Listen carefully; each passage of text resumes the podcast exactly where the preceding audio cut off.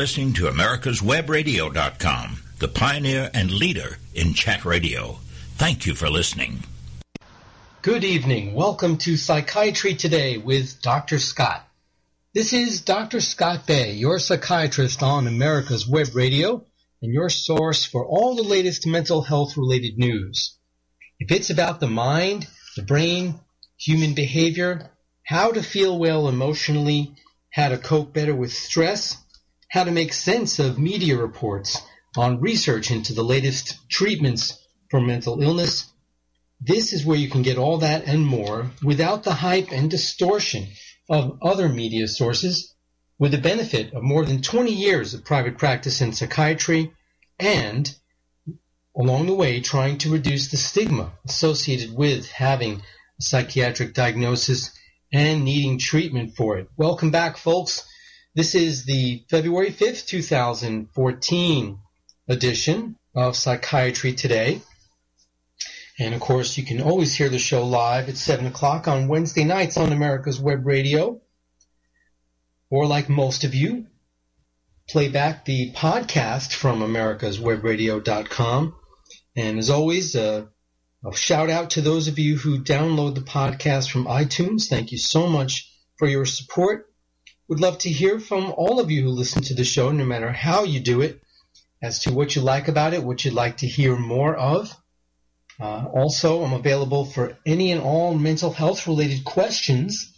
If you're having a concern about your own mental health or that of someone close to you, you're not sure where to turn for help or you've tried and it hasn't gone well, please think of me as a resource for your mental health concerns and send me all of your questions and comments to this email address.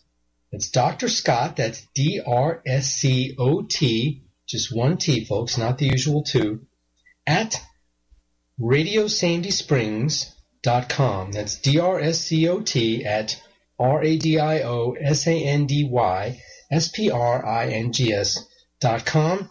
I promise you all identifying information will be kept strictly confidential nothing that could be uh, potentially incriminating in any way, shape, or form will be mentioned on the air. Just the bare bones question and my answer to you that uh, you will have available to you the week following uh, the following week's show after I get your question. Now, with it being the first show after the Super Bowl, I can't very well uh, neglect to mention the deliriously happy folks in Seattle. Yes, congratulations to you all, but uh, I have to say, no matter who you're rooting for in the game, your heart just has to go out to the fans in Denver whose team got blown out and very close to being shut out. Uh, so, you know, I for one uh, want to say, hey, you know, you guys all need a hug, uh, a shoulder to cry on. Um, you have my empathy and sympathy and support. Uh, hopefully, you'll be able to get through the rest of the winter and spring and summer until football starts again. And uh, hope springs eternal with a new season. And uh, I'm sure you're all also hoping that Peyton Manning's upcoming exam in March uh, comes out well so that he's able to play again next year. Now, let's get to the first topic on this week's show. And that is that you may be noticing when you go to the doctor that instead of having a pen and paper and a folder with lots of papers in it, your doctor has a keyboard and a screen that they're sitting in front of, or perhaps they have a laptop, or perhaps they have a tablet. With the advent of electronic health records, uh, which there was a big push for starting back with the George W. Bush administration, doctors are increasingly keeping patients' records electronically and no longer on paper. But the problem is that during a doctor's appointment, patients may have to compete with computers for doctors' attention. This sounds strange, but this is what's happening. And uh, actually, this issue has been studied. The doctor will see you now is turning into the doctor will watch the screen. Uh, the new study suggests that physicians may be spending too much time looking at their computer screens when seeing patients. The study found that those who use electronic health records in the examination room spend about one third of patient visits looking at the computer screen, which interferes with their ability to interact with patients. When doctors spend that much time looking at the computer, it can actually be difficult for patients to get their attention, as incredible as that sounds. It's likely that the ability to listen problem solve, and think creatively is not optimal when physicians' eyes are glued to the screen. What they did is that the researchers analyzed eye gaze patterns and communication that took place during 100 doctor-patient visits in which the doctors accessed electronic health records. Researchers found that physician-patient eye gaze patterns are different during a visit in which electronic health records versus a paper chart are used. Not only does the doctor spend less time looking at the patient, but the patient also almost always looks at the computer screen whether or not the patient can see or understand what is on the screen. Hopefully, this type of research could lead to improved doctor training guidelines and, most of all, better designed electronic healthcare technology. For example, future such systems could feature more interactive screen time between doctors and patients.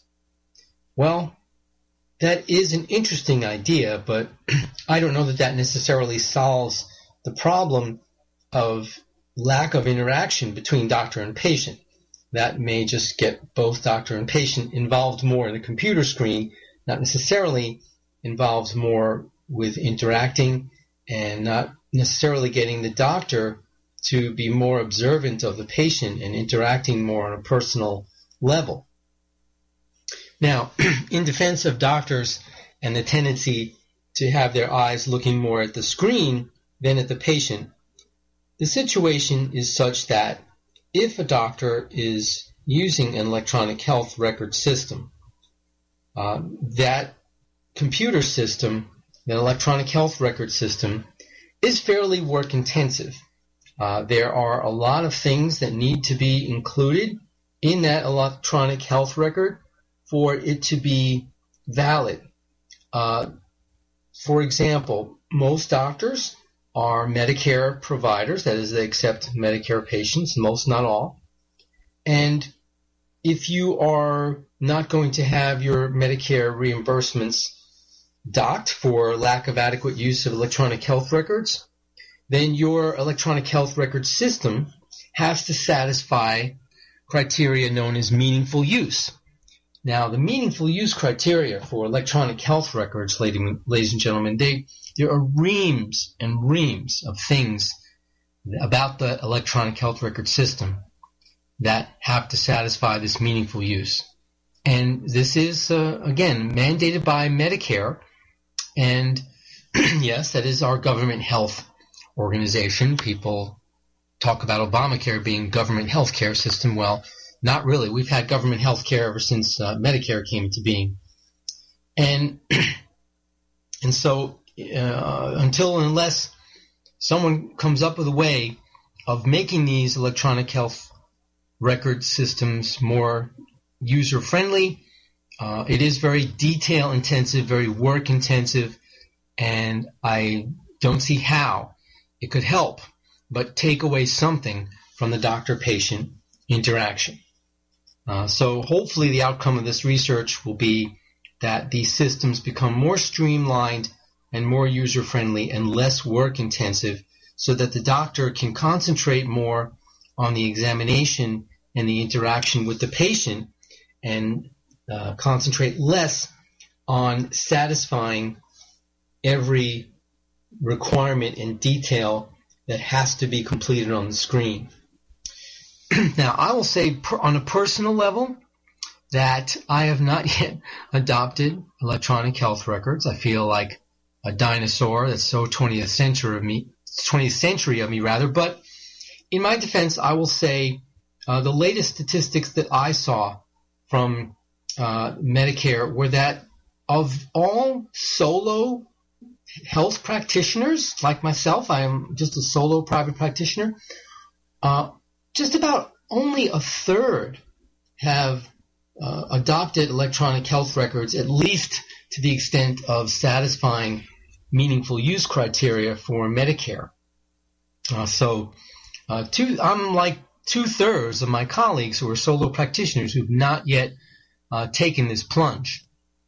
And while I do see it as an inevitability that I personally will adopt electronic health records and uh, get rid of the paper and pen, uh, I, I feel that it will be important to me to keep the personal interaction and the face-to-face contact and the eye contact with the patient.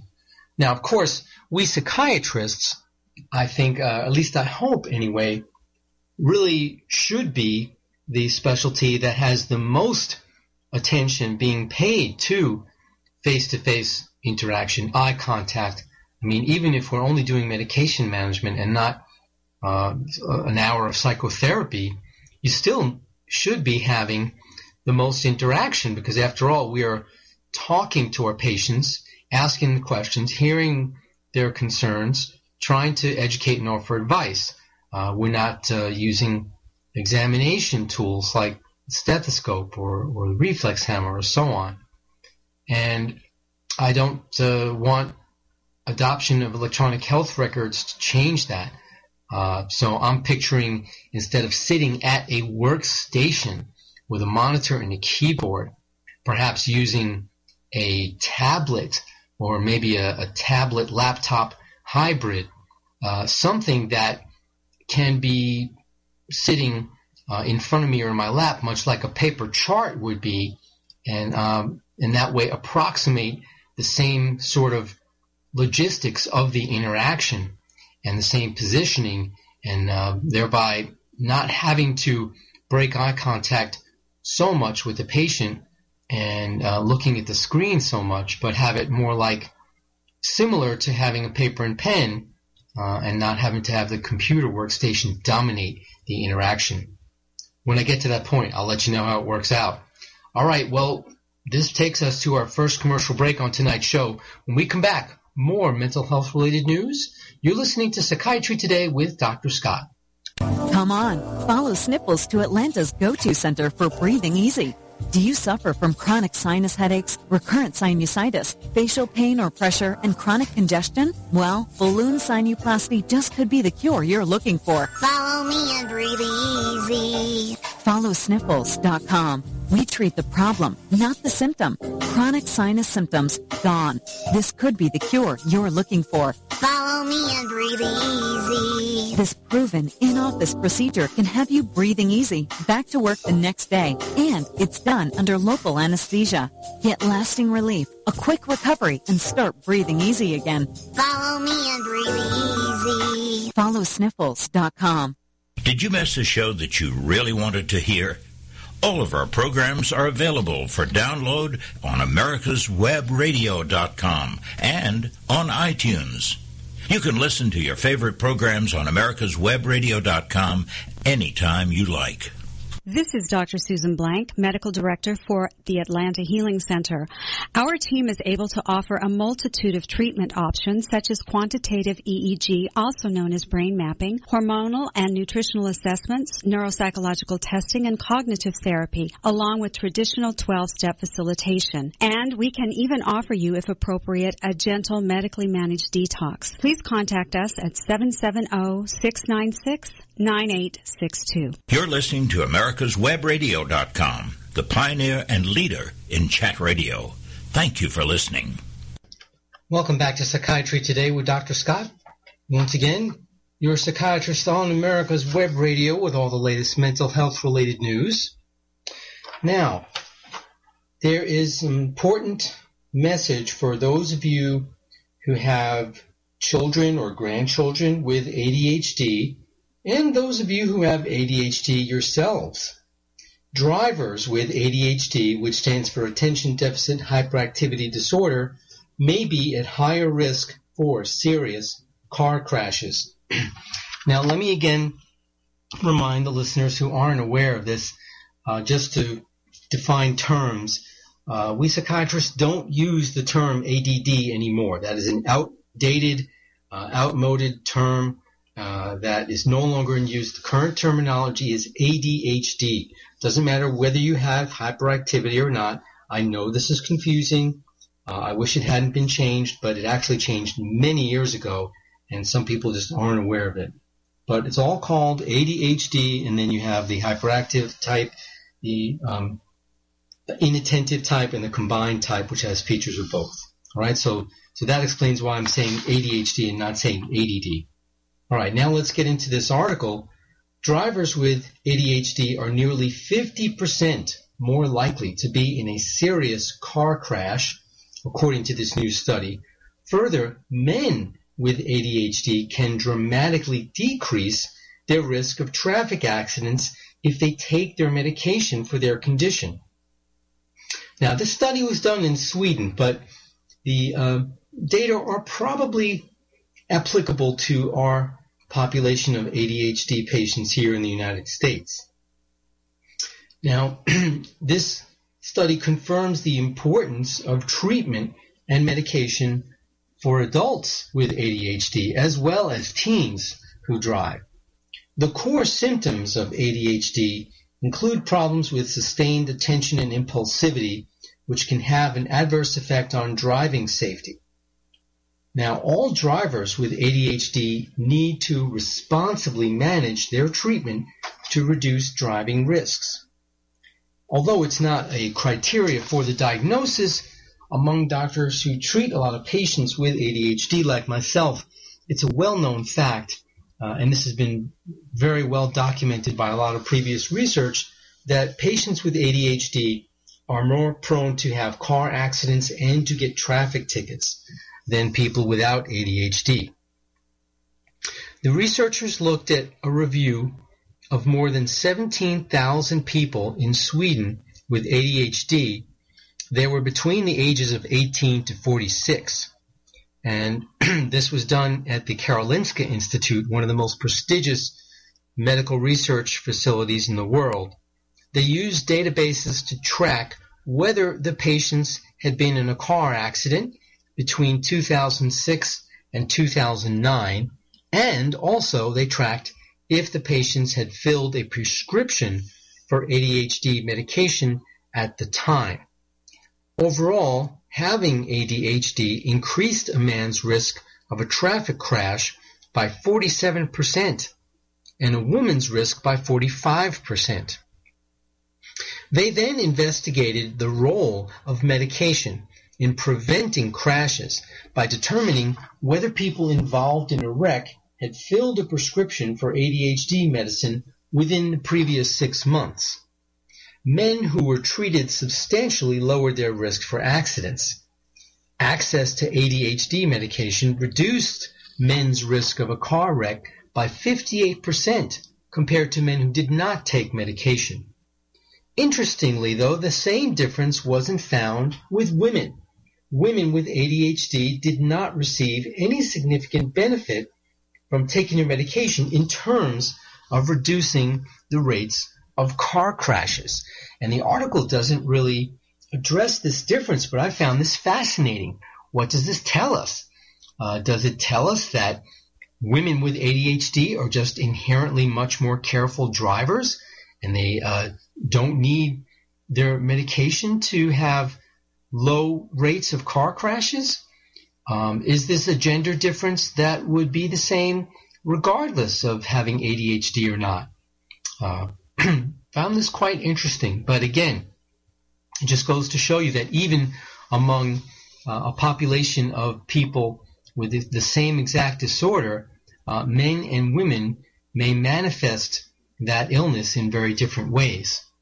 The study was published online in the January 29 issue of the Journal of Journal of the AMA Psychiatry, and there was no funding from any drug companies. So this had nothing to do with any sponsored by uh, a company who makes ADHD medication. Not at all. This was just uh, pure research with, without that type of bias. Breaking down the numbers further, the researchers estimated that between 41% and 49% of the car accidents involving men with ADHD could have been avoided if they had been taking their medication as prescribed. About three of five children with ADHD carry the disorder with them into adulthood and that amounts to about 8 million adults living with ADHD. Previous research with ADHD patients in virtual reality driving simulators found that they are more likely to speed, drive erratically, tap, tap the brakes, and accelerate into potential accidents.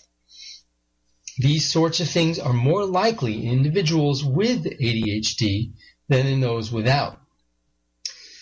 Now, you do not necessarily have to fear getting into a car with a driver who has ADHD. Among people who have ADHD, there tend to be two groups. A group that is distracted and impulsive, and a group that drives just fine. Not everyone with ADHD has this problem, but a substantial percentage does. This study highlights another reason why getting an appropriate diagnosis for adult ADHD is important and why it's important to get the ADHD treated. Well, this may provide our explanation for why there is this gender difference. After all, if we know anything short of uh, the difference in car accidents about the differences between male and female patients with ADHD, we know that females are much more likely to have the inattentive only subtype of ADHD, whereas males are much more likely to have the hyperactivity impulsivity component of the disorder so that they have perhaps purely the hyperactive impulsive type of ADHD or more likely the combined type, which includes inattentiveness and hyperactivity impulsivity. So that may be why the rates of crashes are so much higher in men than in women.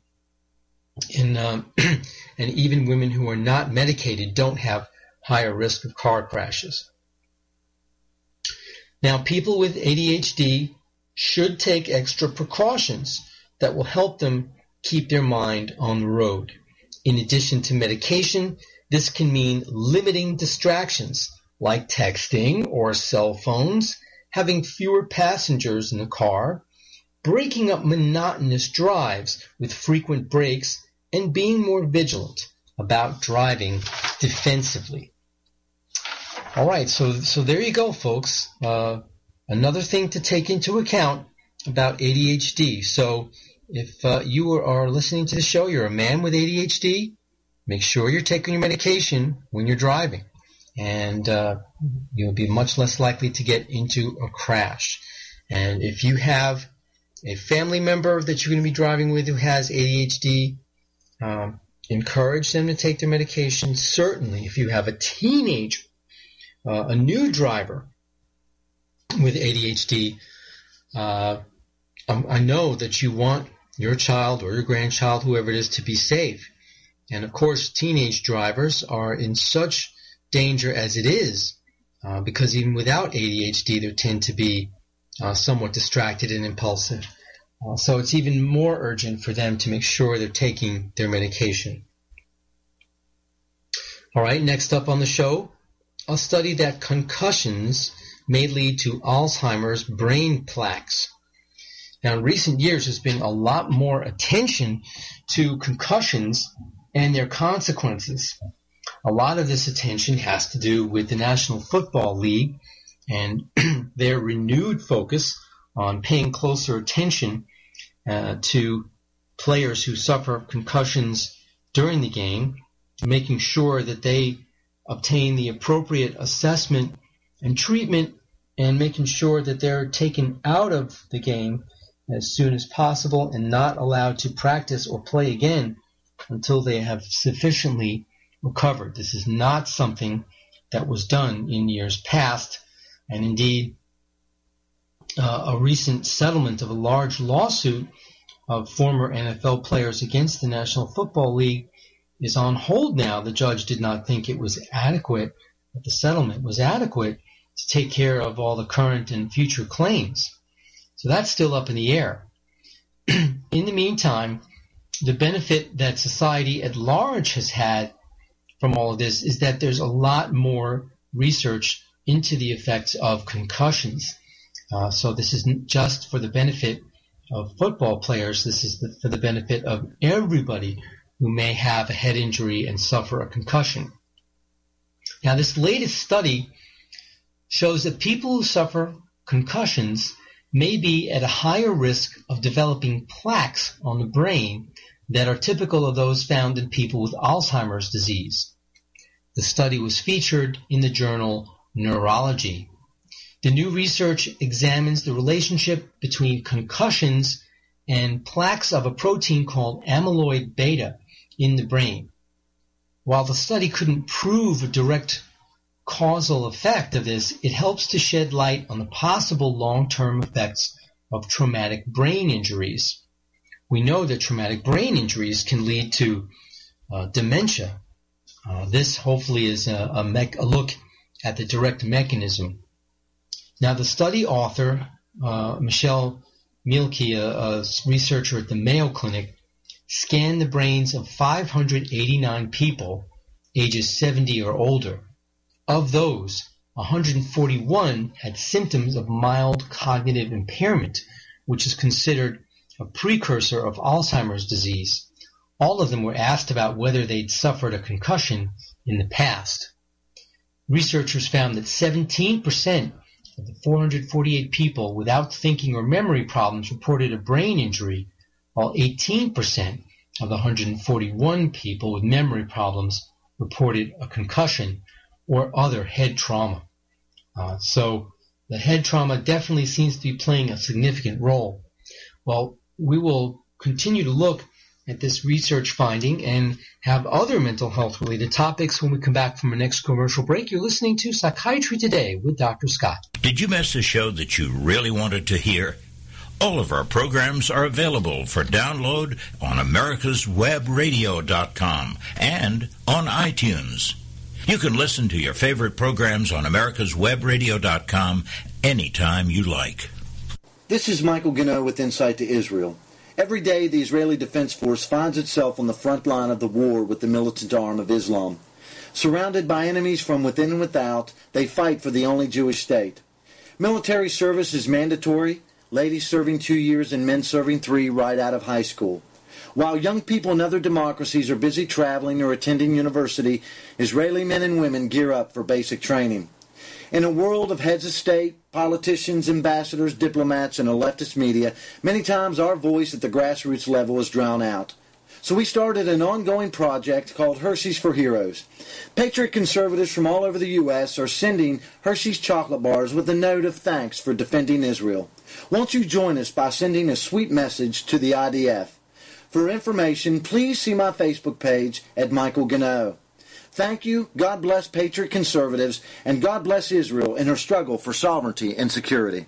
This is David Donaldson with the Atlanta Healing Center, conveniently located in Lawrenceville, Georgia. At AHC, your success is our goal. Addiction recovery is about more than just not using. It's about becoming a whole person and addressing all aspects of your physical, psychological, and social needs. Please call us at 770-696-9862, or you can reach us on the web at www.atlantahealingcenter.com. This is Cheryl Linker, host of the Master Gardener Hour on America's Web Radio, Saturday morning at 11 o'clock. Join us as we keep things fun and interesting as we educate you in the world of master gardening. You're listening to americaswebradio.com, the pioneer and leader in chat radio.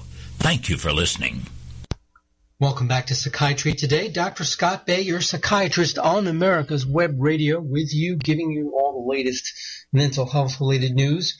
We're talking about a study that found concussions may lead to the same type of protein brain plaques that are found in Alzheimer's disease patients.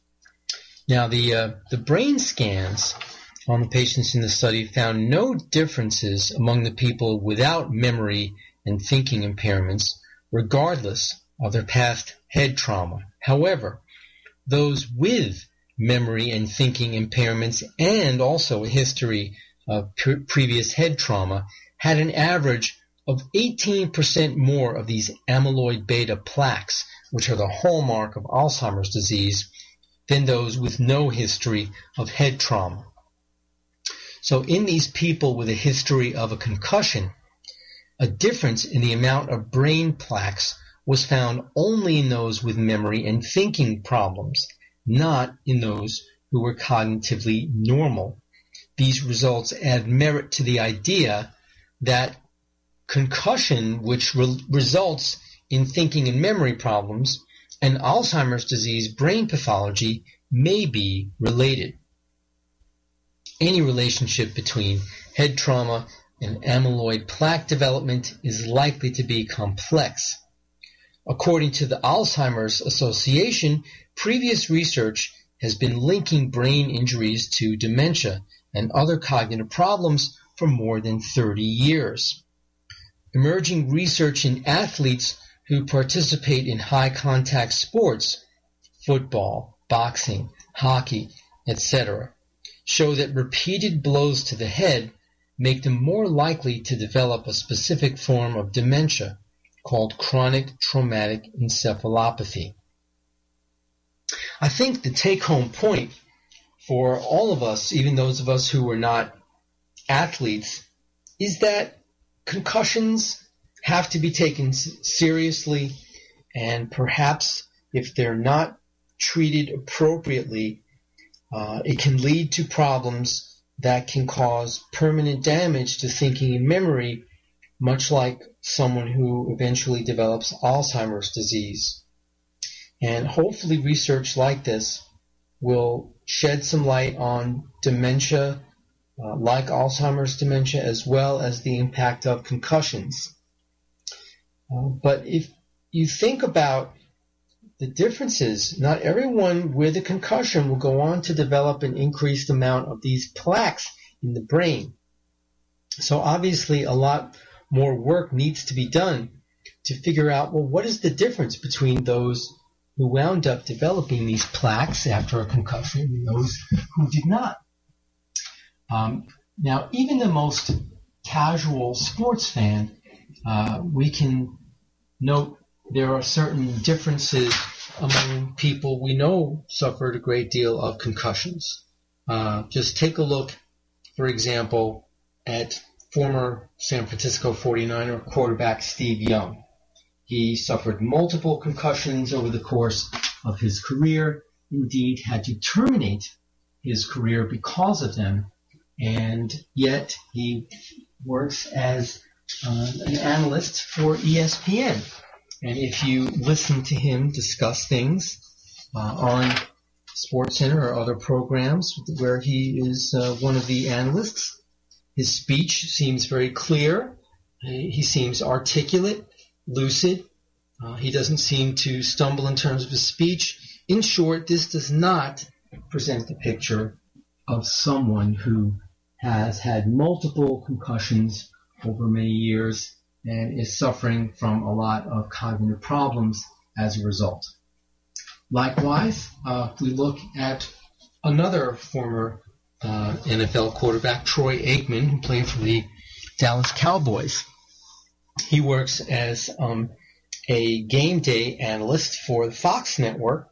And if you watch a football game where he's the uh, analyst, um, again, he seems quite articulate nothing wrong with his speech, um, and uh, no evidence in listening to him describe game action that there's any kind of cognitive impairment. Contrast those two fellows with the very sad case of Jim McMahon, which uh, he's a former NFL quarterback of the Chicago Bears, and uh, I remember seeing a, a documentary piece about him in which he has very, very severe memory problems. Um, he lives with his girlfriend, and she worries uh, that sometimes he won't be able to find his way home uh, when he goes out driving somewhere.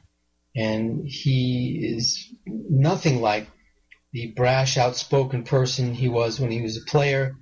Um, speech is hesitant, not as articulate, uh, and it's very clear that he's a shadow of his former self.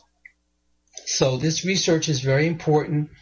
It tells us we have a lot to learn about the consequences of concussions, and they seem to differ quite a bit from person to person. And hopefully, we'll learn more. And again, um, I hope you're not too put off by the focus on football players. They're uh, a microcosm of the population of a whole who suffers head trauma, and by studying them, there are lessons for the broader population at large, including the non athlete.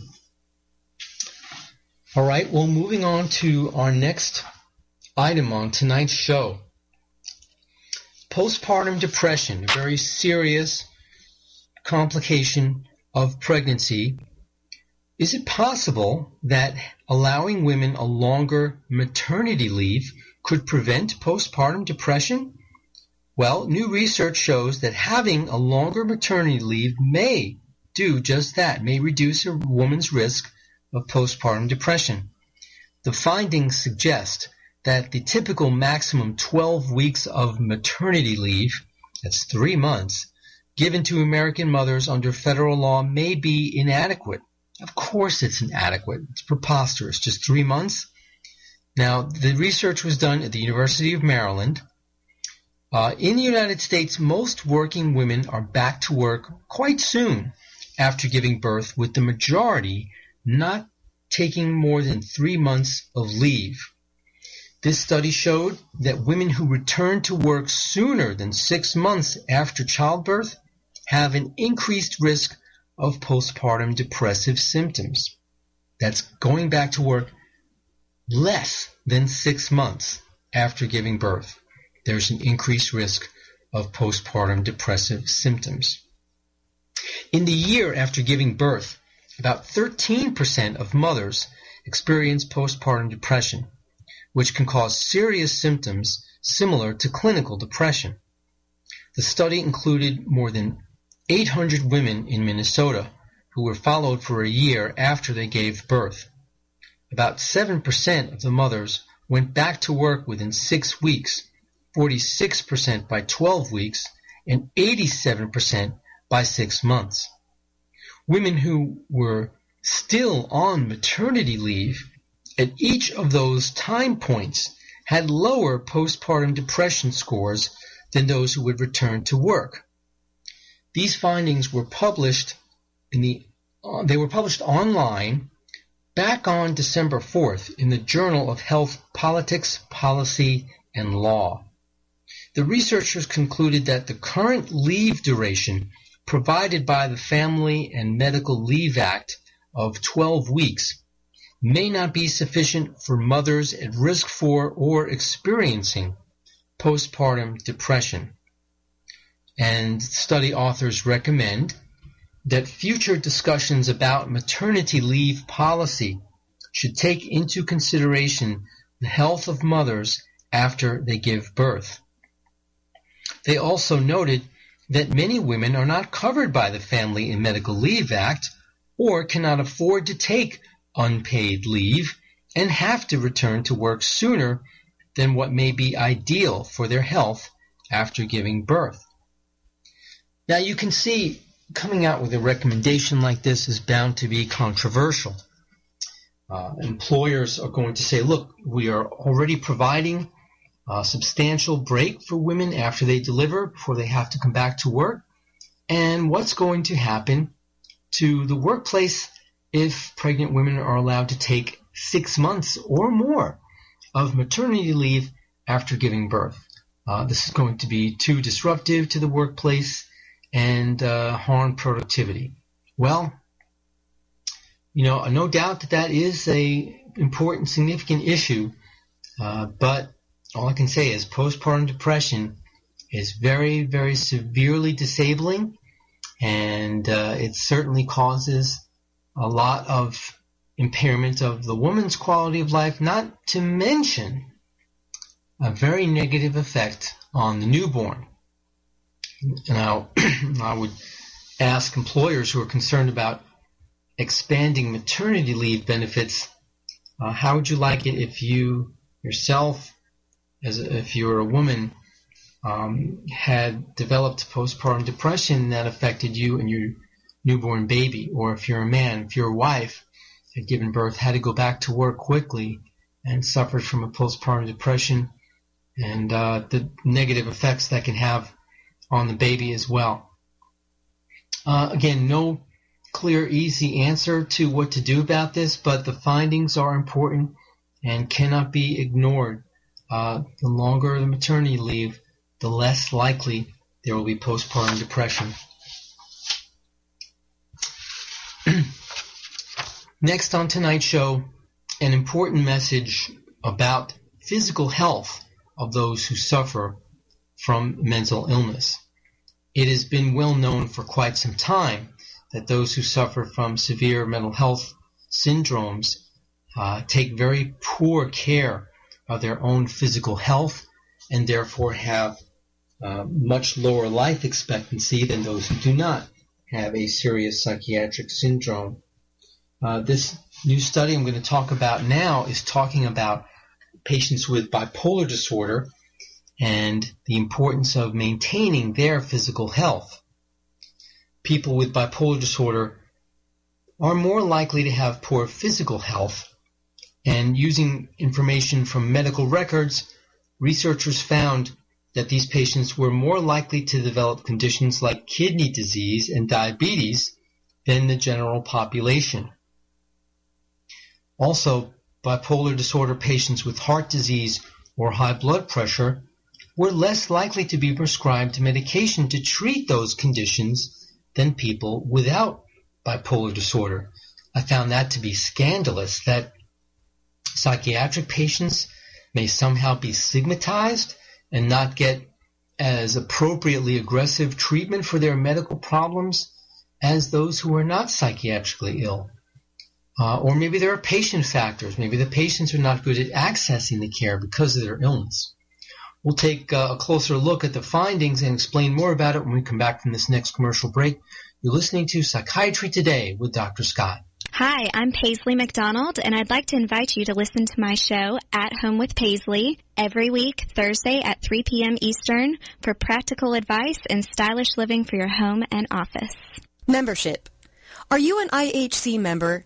Access to the Institute for Healthcare Consumerism's breaking news industry trends, expert blogs, and networking with IHC's industry-wide member community. IHC membership puts you at the focal point of the dynamic health and benefit industry, allowing you to join the conversation and collaborate with industry stakeholders and your peers.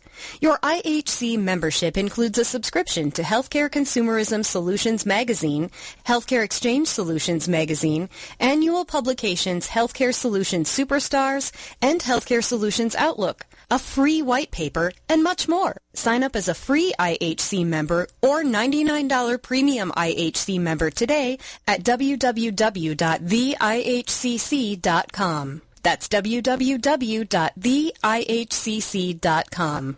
This is Dr. Susan Blank, Medical Director for the Atlanta Healing Center.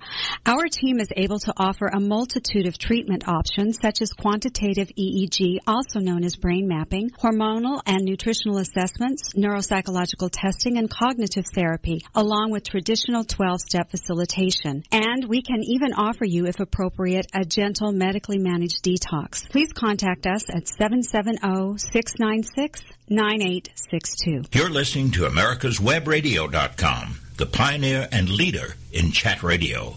Thank you for listening. Welcome back to Psychiatry Today. Dr. Scott Bay with you. I want to remind you of the email address for me for those who have questions or comments regarding anything I've discussed on tonight's show or a previous show, or if you have questions and concerns relating to your mental health or that of someone close to you. Again, the email address for me is Dr. Scott, that's spelled D-R-S-C-O-T, at radiosandysprings.com. That's R-A-D-I-O-S-A-N-D-Y-S-P-R-I-N-G-S dot com. That email is only for questions related to the Psychiatry Today show and not from a private practice, for that, which is in Roswell, Georgia, please call 678-822-0250. Getting back to our discussion about bipolar disorder patients and their physical health challenges, it turns out that the study investigated whether people with bipolar disorder were more likely to have health conditions than those without bipolar disorder, and turns out they found that they are. Now, bipolar disorder, of course, if you don't know, it's a mental illness characterized by alternating periods of intense depression and then other periods of mania or elevated energetic mood. Researchers looked at data from the Primary Care Clinical Informatics Unit at the University of Aberdeen in the UK. This data looked at 1.7 million living patients. Now, the patients with bipolar disorder diagnoses were first identified, and then their medical records were compared to patients without bipolar disorder. They found that almost 2,600 patients had been diagnosed with bipolar disorder. Of these, almost 64%, almost two thirds, had at least one physical health condition, including kidney disease, chronic pain, and diabetes. These were the most, uh, more significantly more common in bipolar disorder patients than those who were not bipolar and there was a risk ratio of 1.27 times more likely to have one of the 32 most common physical conditions compared to patients without bipolar disorder. And the bipolar patients were about 1.4 times more likely to have two or three physical conditions in addition to their psychiatric diagnosis. Patients with bipolar disorder and heart disease or high blood pressure were significantly less likely to be taking medication to control their physical conditions than people without bipolar disorder. Uh, and therefore, they were more likely than the general population to have a coexisting chronic physical health problem, and less likely to receive prescriptions to control heart disease and high blood pressure when diagnosed with those conditions. Equal access to health care may not result in equal treatment and care for people with bipolar disorder. And there needs to be more research to improve the diagnosis and treatment of bipolar patients with physical health problems.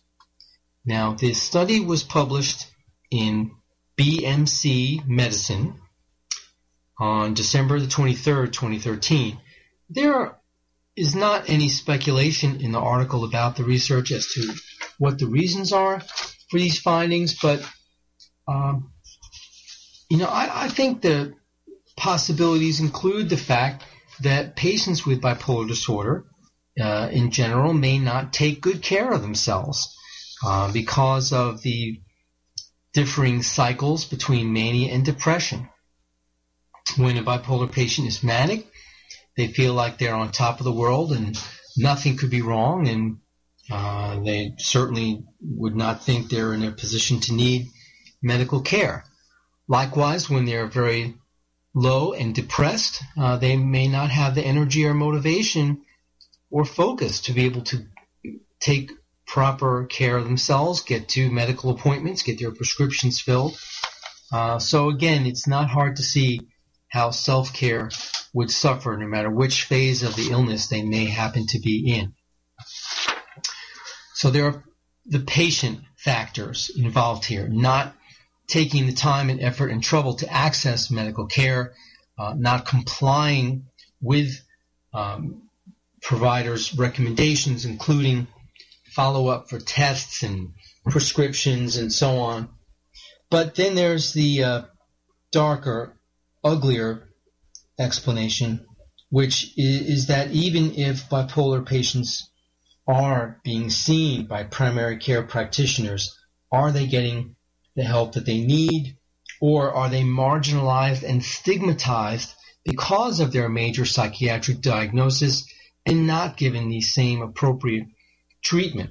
Are their complaints dismissed as symptoms of their mood disorder and uh, referred back to their psychiatrist for management.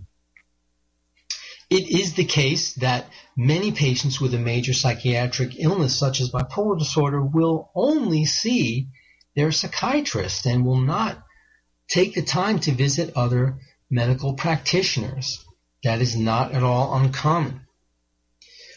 Regardless of uh, the reasons, uh, I'm glad to see that there is more focus being put on the physical health of patients who have mental illness uh, because there is no need for them to suffer greater number of chronic diseases and have them not cared for as well and have lower life expectancy than people who have the same disorders but do not suffer from mental illness.